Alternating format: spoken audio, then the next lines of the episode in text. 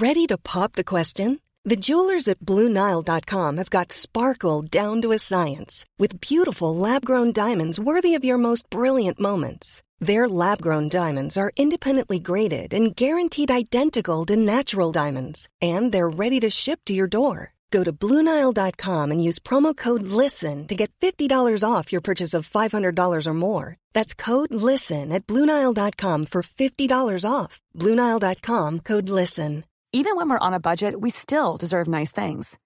Quince is a place to scoop up stunning high-end goods for fifty to eighty percent less than similar brands. They have buttery soft cashmere sweaters starting at fifty dollars, luxurious Italian leather bags, and so much more. Plus, Quince only works with factories that use safe, ethical, and responsible manufacturing. Get the high-end goods you'll love without the high price tag with Quince. Go to quince dot com slash style for free shipping and three sixty-five day returns. Hello, it's Matt McLaughlin from Living History here. Before we get started on this week's podcast, some really exciting news for all our U K listeners. Now that the borders between France and Britain have opened up, we've launched a range of tours. We've launched Matt McLaughlin Battlefield Tours in the U K. So now, if you're in the U K, you can travel to France. You can tour those battlefields of the Western Front where men fought and died during the Great War. So we've got great tours. We've got weekends that explore all the battlefields, a special tour for Remembrance Day. There's a whole range of great group and private tours there available now for you to travel on. So they're all escorted by Pete Smith, who you would know from our Battle Walks podcast. He's an absolute expert. He lives on the battlefields of the Somme, and he knows this better than anyone else. He's the perfect person to travel the battlefields with. They're going to be a great range of tours. I'm really excited. So jump on our website, check them out, book them now. It's battlewalks dot co dot uk, and you can book those tours today. A Living History production. I'm Peter Hart. And I'm Gary Bain. And together we're Pete and Gary's Military History Podcast.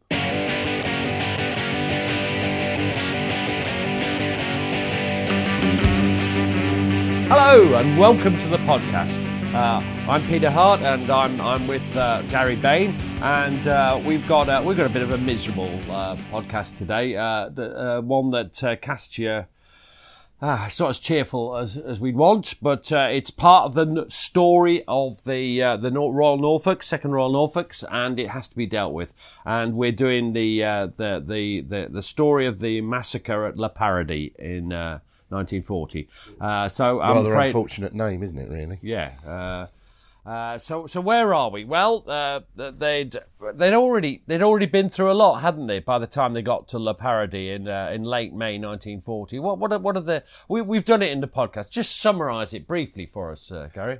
Well, it, during the Phoney War, it, everything had been calm as they were on the Franco. All quiet on the Western Front. Yeah, they were on the Franco-Belgian border with the uh, Fourth Brigade. Which, what's that? That was the second Norfolks, the first eighth Lancashire Fusiliers, and the first Royal Scots of the uh, second Division. So that's, uh, that, uh, yeah, that, right, yep. Then the Germans, being the Germans, uh, they uh, they launched a massive offensive on the tenth of May, uh, which triggered the real fighting. Yeah, real, scr- uh, and it's pretty bad then. They moved forward uh, to into Belgium, to the, to the River Dial line. Uh, but that, that that's not held, and we've, got, we've dealt with all this. They retreat. Uh, Roads packed with refugees, Stukas diving down, uh, and then they take up positions on the Escaut Canal, uh, which I don't think either of us know how to pronounce, where uh, they, they fought a big rearguard action that we went through on the twenty-first of, of May. The only thing that stinks in my mind is uh, that officer having a bit of a hunt. Yes. Before. Yeah, yeah, yeah. That's typical. What do you remember about the action of the twenty-first? Oh, I remember Peter Barclay uh, hunting, but there you go. Um, they then are ordered back further, and they take up uh, defensive positions along the La Bassée Canal, uh, f- facing the uh, well, the swirling German panzers that are swirling around. Now, what's what to uh, we're great war historians, if we're anything a sort of historian. What's uh, unusual about the positions they take up? Well, in, in this case, the Norfolks are actually facing to the west, which is the the reverse of the positions taken up by the B E F. Facing the uh, Albers Ridge during the Great War. So their fathers were pointing in the other direction. Yeah, almost back to back, one could say. You're right. Now, the second Division is uh, is ordered to screen the retreat of the B E F. Uh, Uh, so the B E F are falling back on Dunkirk. So this is an important job the second Division's given. And uh, sixth Brigade uh, were, were responsible for the Saint Venant and Ropec sector. And the Norfolks and the rest of fourth Brigade, these are our heroes, are in the, uh, in the centre. Uh, they, they, they hold the canal from beyond Batoon, while the fifth uh, Brigade, they're in the centre of the second Division part, and the fifth Brigade extend the lines to La Bassée. That may not make any sense what, whatsoever, but we'll put maps up and things. Uh, they're buying time, so this is uh, exchanging lives for time. Yeah, and this is so the B E F can escape back to Dunkirk, isn't it? Yeah. Now, uh, um, what state were the Norfolks in when they got to Le Paradis? Well, there, there's there's total... Uh, confusion, uh, exhaustion. It's, I mean, this is a fighting retreat, and it's beginning to to take uh, a toll on them. So Pete. Tired. They're very tired. There's disorganisation. Some of the units are mixed up. Companies had suffered casualties and were becoming less organised, and and and it's just, you know, typical. Uh, a retreat under that sort of now pressure. one of one of the things that happens is there's a gap develops on the canal line between A and C Company, and on twenty-fifth of May uh, nineteen forty the Pioneer section is ordered to fill that gap. Now that's not the job of Pioneers. They, it's clearly they're just being put into a gap, and you're going to be Private Ernie Farrow of head well, well uh, Pioneer Platoon, Headquarter Company, second Norfolks. We were to go up onto the top of this canal bank and make sure that every round that we fired got a German. We were getting short of ammunition and must try and make every round count. After we'd fired a certain amount of rounds, we got to scramble back down the bank of the canal, run along a bit, then go up top again, just to try and bluff the Germans that there was a great company of us there. We were being hard pressed. We were being machine gunned, mortared, shelled. We were led to believe that the German tanks were made of cardboard and plywood, but by God, we knew the difference when they started firing at us.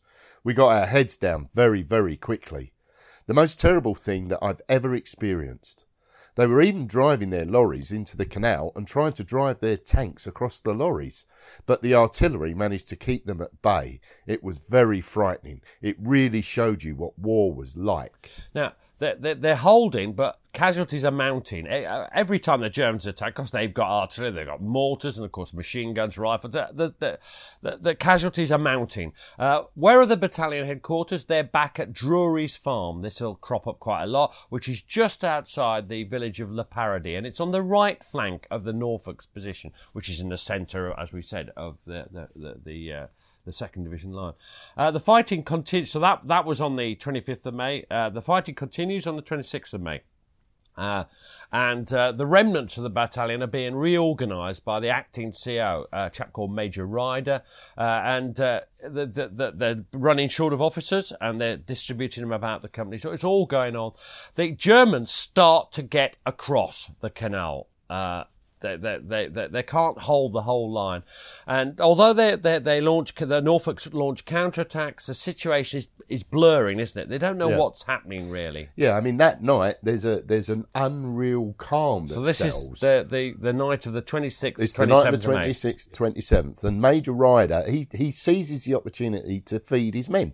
And Sergeant Walter Gilding, he'd been posted from the mortar platoon to act as company quartermaster sergeant of the H Q Company. And you're going to be C Q M S Walter Gilding's H Q Company, second Royal Norfolks. The meal was prepared. We were told where we had to go, uh, which wasn't far anyway. I arrived at the battalion headquarters at the farm some somewhere between nine and ten that evening.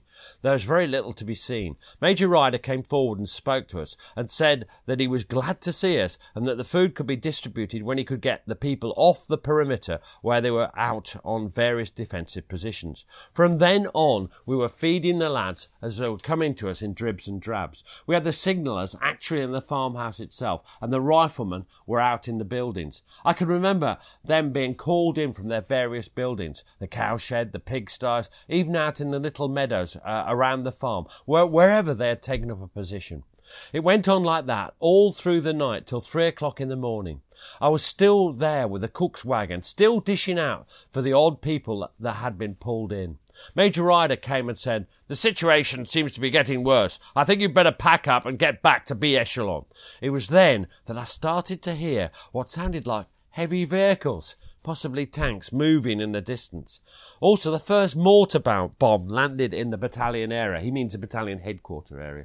Uh, it didn't seem to be very healthy to be there, so we packed up very quickly and we were clear by half past three. That's half past three in the morning of the twenty-seventh. Coming out the farm gate down the road to the main road in the village, we were mortared down that road. There must have been six or seven mortar bombs landed. I told the driver to put your foot down and get the hell out of this. Fortunately, the bombs missed us, but we had quite a bumpy ride. We raced back to the B echelon area, where we found everybody was packing, ready to move. The quartermaster received a, ma- a message saying that the battalion was going to be staying in their positions and were not to wait. We were not to wait. Uh, so, uh, wow. Um, now, the storm, as, as he says in that account, the storm starts to break about three thirty in the morning, the twenty-seventh of, of May. And there's a terrific Uh, German bombardment, and then there's a, a, a, a dawn attack, and you're going to be Private Arthur Abroff, who uh, was caught in a sort of well a, a melee really as the, the last surviving mortar team, and, and he's trying to support B Company, what's left of B Company, and I mean what's left of B Company, and they're in, in the village of Petit Cornet Mallow. Uh, that may not be pronounced right, nothing ever is by me, uh, so let's, let, let's hear from you, uh, Private Arthur Bruff. We set our mortar up and it was getting a bit hectic round there. Lots of tanks and heavy gunfire. We were putting as much stuff down the mortar as we could as we could to get rid of our ammunition. We were trying to repulse them, but we knew it wasn't a lot of good because there were so many. The mortar must have been red hot. There were only about three of us left by that time, and platoon sergeant Major Ireland, he got shot. We resorted to rifle fire, which was absolutely stupid, but I suppose it was instinct to try and do your job. Then we saw that it was absolutely hopeless. We chucked the bolts out of the rifle. Why you do these things, don't ask me why, but I think it must just be instinct. That's what you were taught to do. Immobilise your rifle, take the bolt out. Then we scattered. Tanks by the hundred were coming up. We just ran for it. What can you do when you see tanks coming at you? It was frightening, really. The mortar platoon seemed to have been isolated there. Johnny Cockrell, he was with me. We dived in a dyke. We got scattered dead in our tracks because there was a shell dropped quite near us from the tanks, and I could feel something in the back of my leg, and Johnny Cockrell, he got a piece out of his knee, pretty bad. I looked after him as much as I could, just a field dressing. Mine was just a superficial cut, two or three cuts on the back of my leg, and a lot of shrapnel splinters. We were in this dyke, and all of a sudden, the tanks were right on top of us, and the next thing we saw was a German officer standing there telling us, "The war is over, Tommy." Yeah, that's, I like that quote. Uh, and people who don't like oral history say there weren't hundreds of tanks. No, but that's what it felt like to him. And sometimes that's important, don't you feel? To to get, I mean, that's, he looked up and there's hundreds of ta- hundreds. Yeah, that's his perspective and that's what he felt. Yeah. And um, and I think that gets it across perfectly, the the, the sheer shock and all of it. That's a, a, a great quote by Arthur. Um, now, the situation's really bad by this time, and the remaining headquarters signallers, Uh, they're sent out to join the riflemen uh, defending the immediate perimeter of Drury's Farm, because the, the German armour has got through. They're, they've got through at the Le Pat- uh, Petit Cornet Mallow sector. They seem to have got through elsewhere. And uh, I'm going to be... Who am I going to be? You're going to be Private Robert Brown, once more of H Q Company, second Norfolks. Eventually, the C O, Major Ryder, ordered all surplus personnel out personnel out to the defence of battalion headquarters because we should have to make a defence on our own. So I handed over the switchboard to the wireless operator who was on the brigade radio. I went out then, and the adjutant, Captain Long, told me to go forward to a row of trees towards the front. If I saw any Germans coming between the companies and us, I was to let him know. I was there for some time and that, no sign of anybody, so I withdrew about a hundred yards or so to a farm building. Sensible lad. Uh, there, there was regimental police lance corporal in there, and between the two of us we kept watch until he happened to look back towards the German headquarters along the road, and there was a German motorcycle combination with a machine gun mounted on it coming from behind us. We fired and stopped the combination coming through. Yeah, he looked back towards his own battalion headquarters, Pete, not the German one. Yeah, sorry. Um, And and that's where he saw the, the German motorcycle. So, clearly, so they were so clearly behind them. They're, they're, they're, it's a really confused mishmash situation. Isn't it? Yeah, so it's obvious at that point that the Germans have broken through and that they're actually looking in the wrong direction. And Private Robert Brown goes on to say, "We had to get back to battalion headquarters and let them know they were round behind us. The two of us dashed across the road as quickly as possible, crawled along the ditch to the farm and gave the information that we had. I then took up a position in the barn. We knocked holes through the galvanised walls, which were heavily riddled with shrapnel. The mortar bombs were dropping over the barn and behind us between the farm buildings. A friend of mine I was with, John Hagen, he said, 'We'll find somewhere a bit more safe.' We went to the end of the barn and there was a small brick outhouse. We went in and knocked bricks out for loopholes. That's where we continued our defence for the remainder of the day.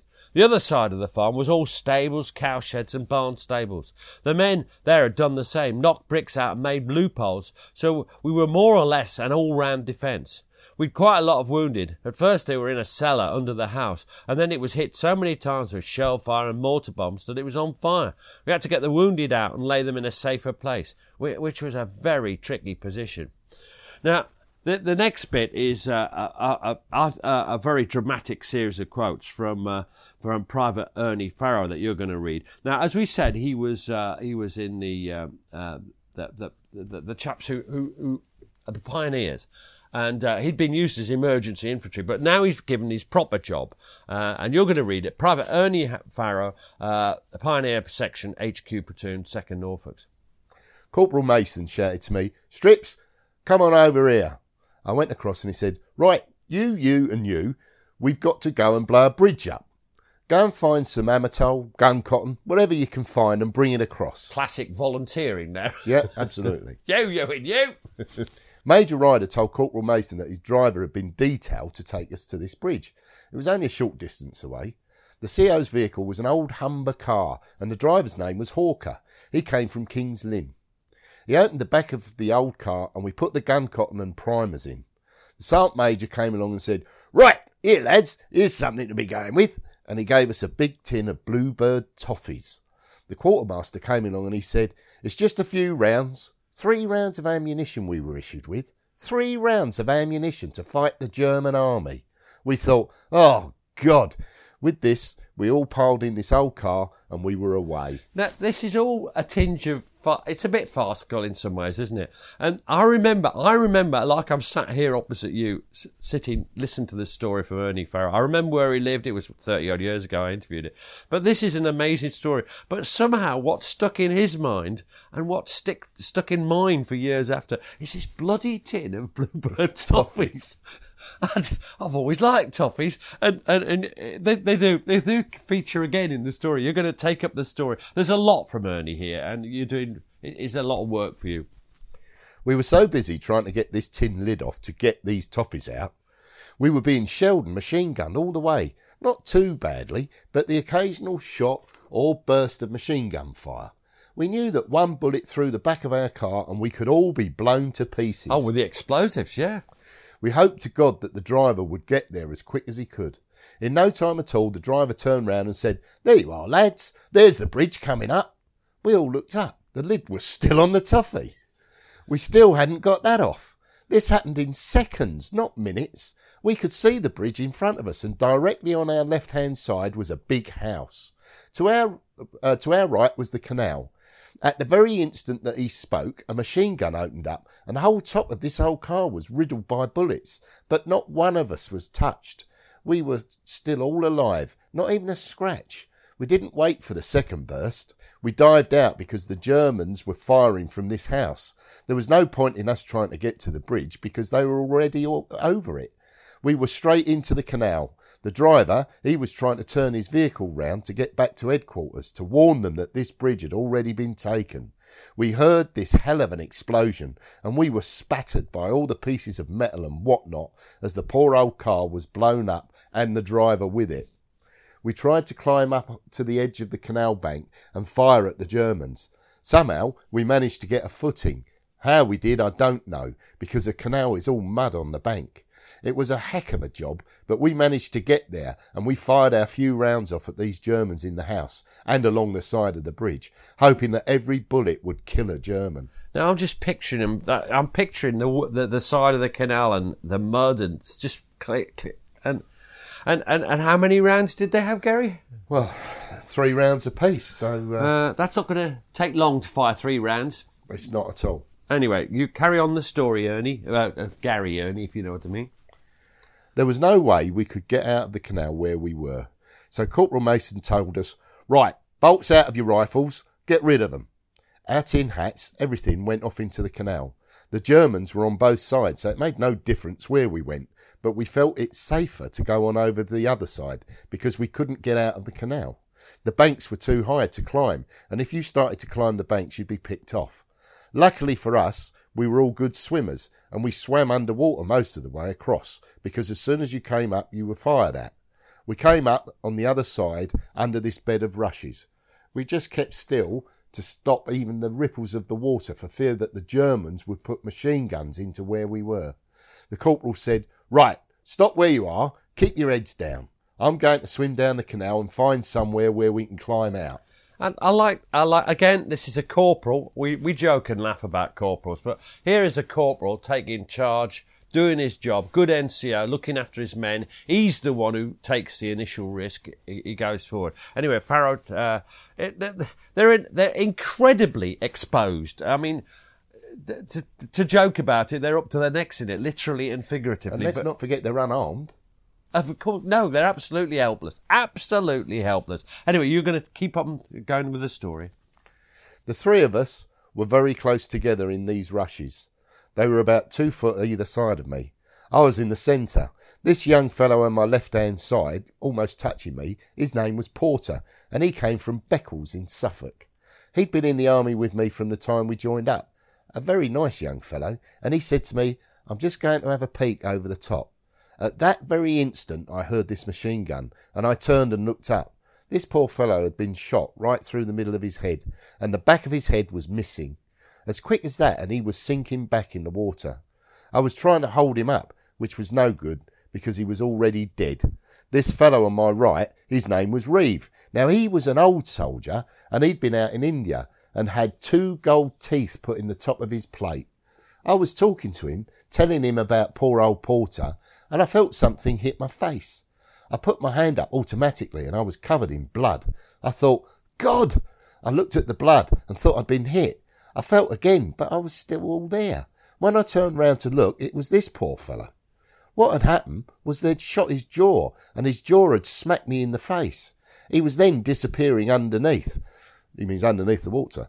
The, the last thing I saw of him was these two gold teeth shining in the top of his head, and for many, many weeks afterwards, whenever I opened my eyes, I could see his face with no chin and his gold teeth showing.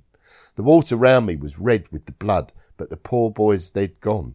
They were at the bottom. Now, I remember him telling me that, and, and it that that's a... Ho- I mean, you, you said before we did this uh, podcast, this, this there's some horrible stuff in this... Uh, in this. Uh, but if you're going to tell the story of an infantry battalion, you're going to get some terrible things. Uh, uh, and uh, anyway, uh, the story goes on. Uh, again, once again, you're Private Ernie Farrow. A few minutes afterwards, the corporal came back. He came up at the side of me. He said, right, we can't fret about the poor boys. Let's go.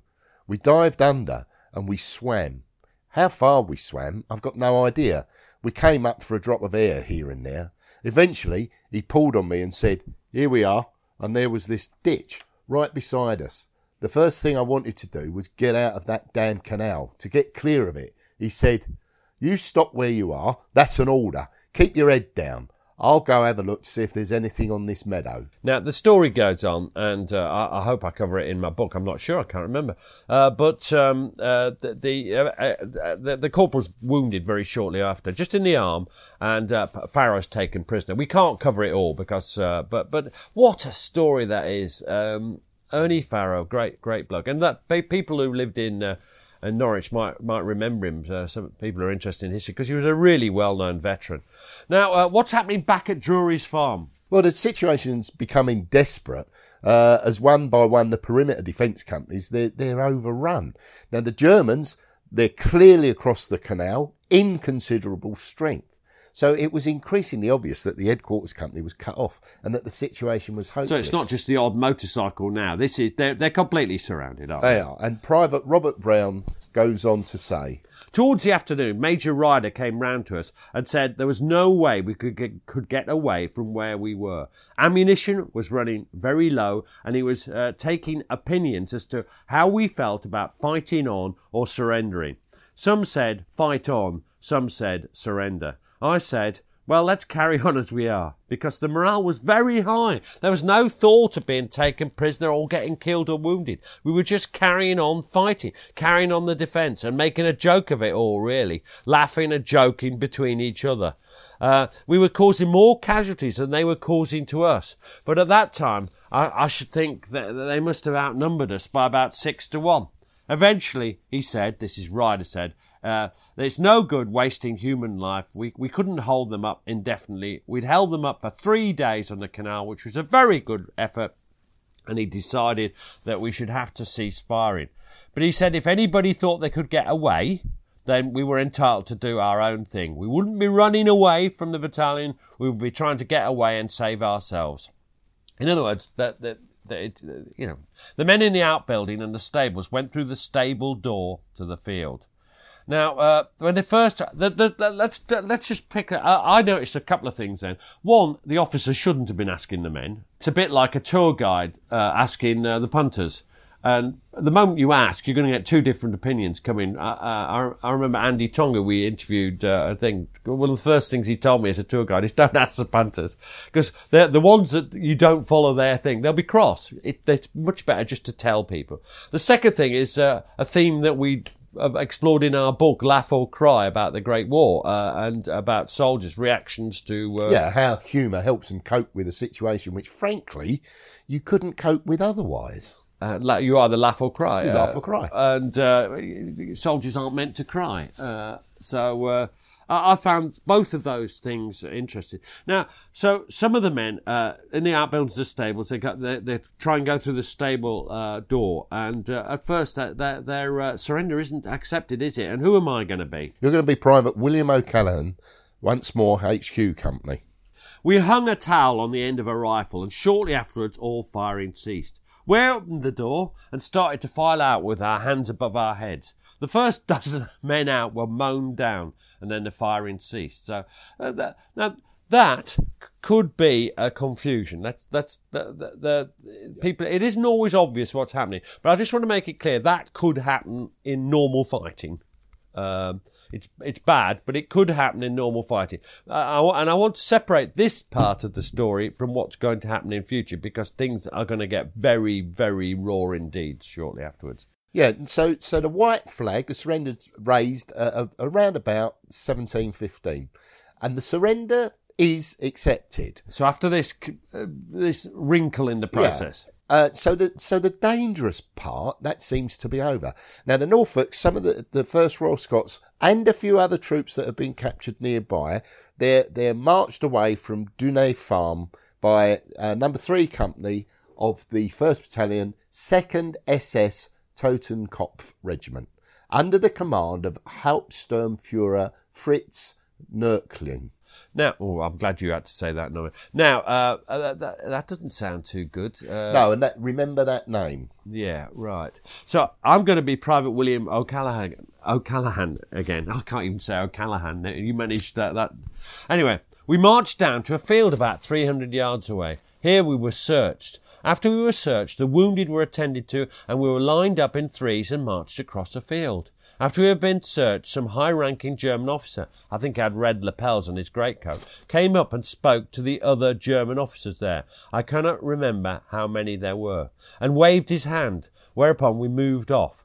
We halted on the road about two hundred yards from where we had been searched to let some vehicles pass. We started off again to march along the road, and met German troops who behaved in a very brutal manner towards us, hitting us with their rifles and pushing us about.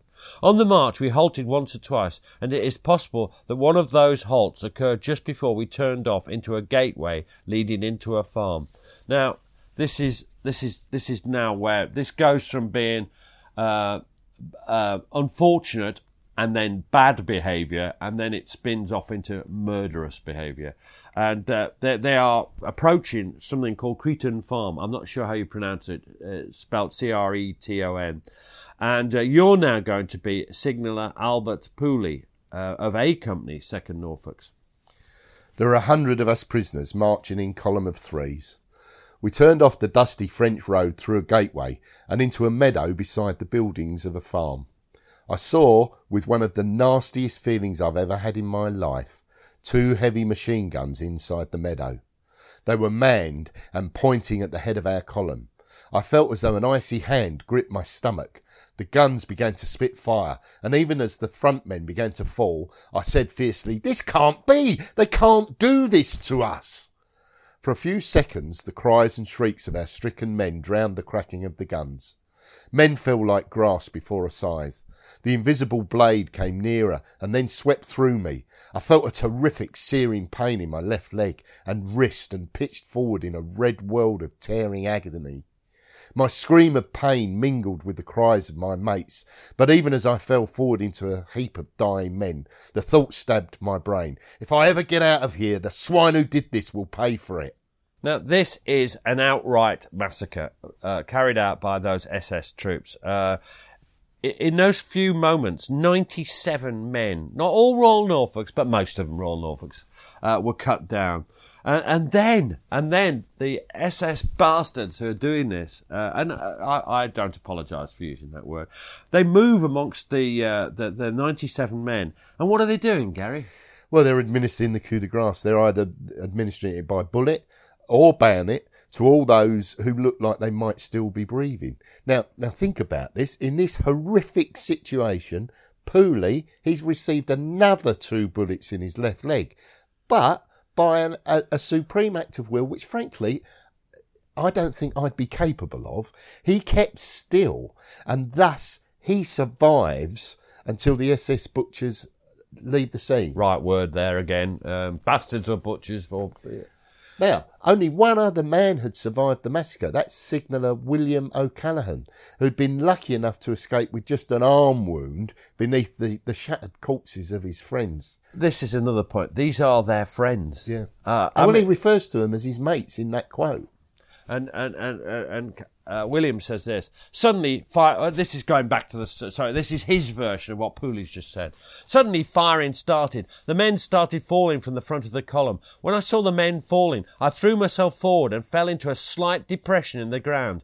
And in falling, stretched my arms out before me and sustained a slight flesh wound in the left arm. After the firing stopped, I heard my comrades shouting and shrieking in their agony. I then heard what sounded to me like the fixing of bayonets, and shortly afterwards I heard moans and shrieks from more of my comrades, which sounded to me as if they were being bayoneted. I did not see this, since I did not lift my head, as I, as I was afraid of being bayoneted myself. There was also pistol and rifle shots, which lasted for several minutes. The Germans left before long, after having made sure that there was no sign of life. After a while, two Germans came and stood behind me, and I heard them talking, but they left again without having done anything.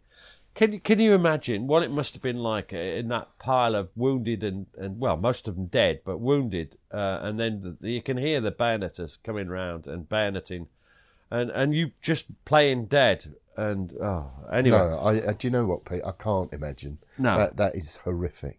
Now it gets worse because O'Callaghan, he actually helps drag the crippled Pooley from that awful pile of bodies. Now, although so both he, sa- he, sa- he, he sa- saves him, yeah. Now, although both uh, are recaptured a few days later, now they're recaptured by what I would call normal German troops, not not these utter swines. They survived the war. Uh, and, and they do get to wreak their vengeance on, on Knöchlein when they had the satisfaction of acting as prosecution witnesses at uh, a British military court in Hamburg in October nineteen forty-eight. Now, as a result, Knöchlein was found guilty and hanged on the twenty-ninth of January nineteen forty-nine. So Pooley, he got to keep his promise. Uh, uh, and, and it couldn't happen to a nicer chap. Uh, uh, and This is a, a terrible, terrible massacre. Um, there were a couple of others. We were, we went to Umhurt, uh, where was a similar thing happened, but this is, I think, one of the worst. Uh, but it's just awful. Now, uh, uh, but some people escaped. Now, I'm going. We're going back in time a bit to Private uh, Rob. I'm going to be Private Ro- Robert Brown again, H Q Company, uh, and these are the life or death decisions you make. You go, you go through that, you're surrendering or trying to escape. Now, he's going to try and escape, and so he doesn't go through the door of the barn to meet with the others. So he, he says this, myself, John Hagen, and, a, and another pal of mine, Bill Liffin, decided we would go out of the door onto the road, which was in the opposite direction to the others. The smoke from the burning house was going that way, so we thought we'd keep in the smoke as extra cover in the hopes of getting away. We went in a ditch at the side of the road. And in the ditch was the adjutant lying on the ground, wounded, and a medical officer was there. We attempted to go out of the ditch and cross the road, but as we did so, the German patrols were coming up from the village of Le Paradis, and we, and we just couldn't get over the road. They just shouted, "Hands up!" or words to that effect, and, and that was that. They pushed and knocked us about a bit, but nothing outrageous. So just a few yards. Yeah. And, and, and this, I mean, most Germans will take you prisoner. They, they, they, they, they, these t- S S bastards, they're, they're pretty special. Uh, that because that, I want to make it clear that uh, normally, if you were taken prisoner by the Germans, you were taken prisoner. You weren't. This is this is a serious thing. Now, what this means is that the fighting strength of the battalion has has almost all been either killed, wounded, captured, or massacred. I think it's good to put that separate because that is special, isn't it? Yeah. Now, only the drivers and cooks of the uh, the B echelon escapes, and you're going to be C Q M S Walter Gilding.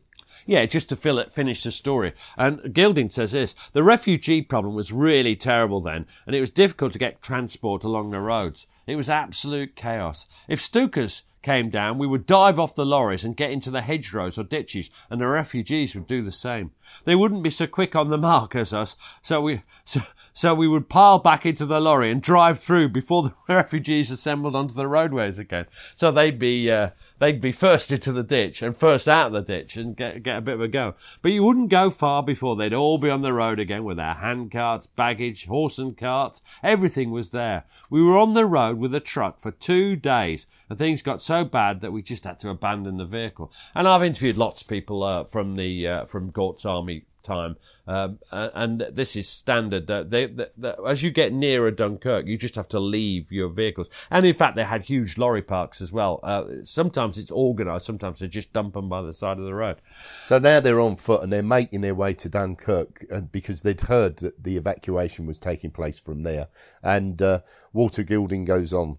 We arrived at one end of the beach where all the sand dunes were. We dug in.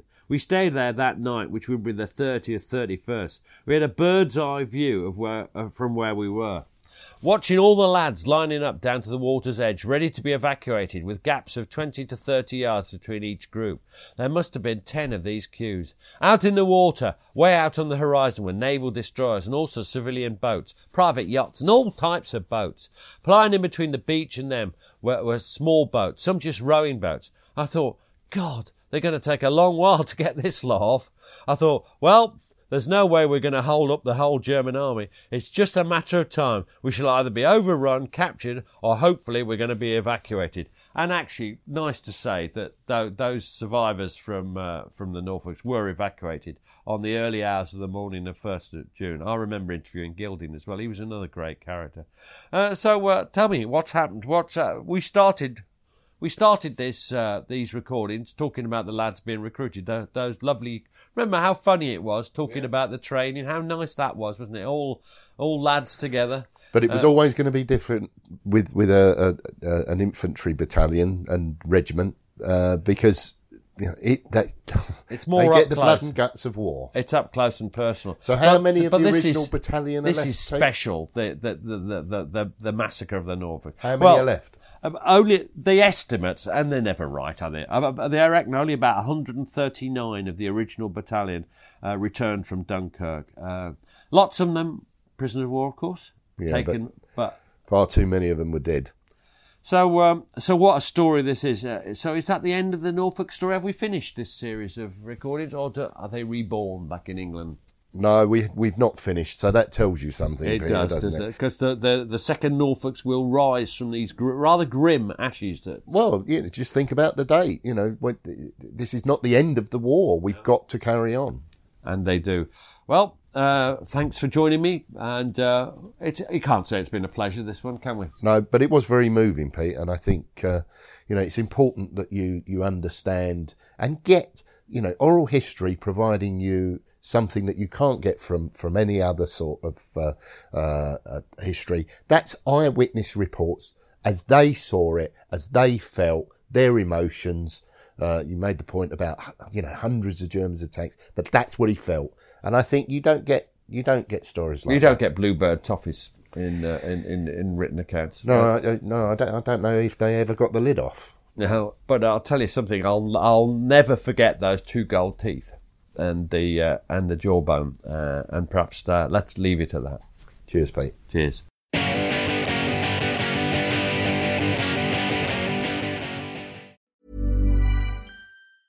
Mom deserves the best, and there's no better place to shop for Mother's Day than Whole Foods Market. They're your destination for unbeatable savings, from premium gifts to show-stopping flowers and irresistible desserts. Start by saving thirty-three percent with Prime on all body care and candles. Then get a fifteen-stem bunch of tulips for just nine ninety-nine each with Prime. Round out Mom's menu with festive rosé, irresistible berry chantilly cake, and more special treats. Come celebrate Mother's Day at Whole Foods Market. Confidence starts with loving who you are. And when your skin feels nourished and glows on the outside, you naturally radiate confidence from the inside. Give your skin a glow-up with Osea's clinically proven Mega Moisture Duo. This ultra-hydrating body care features two of Osea's best sellers, Undaria Algae Body Oil and Undaria Collagen Body Lotion. These seaweed-powered heroes use skincare-level ingredients normally reserved for your face for results you can see and confidence you can feel. Osea has been making clean, clinically proven seaweed-infused face and body care products for over twenty-eight years. This luxurious skincare is vegan, cruelty-free, and climate-neutral certified, so you never have to choose between your values and your best skin.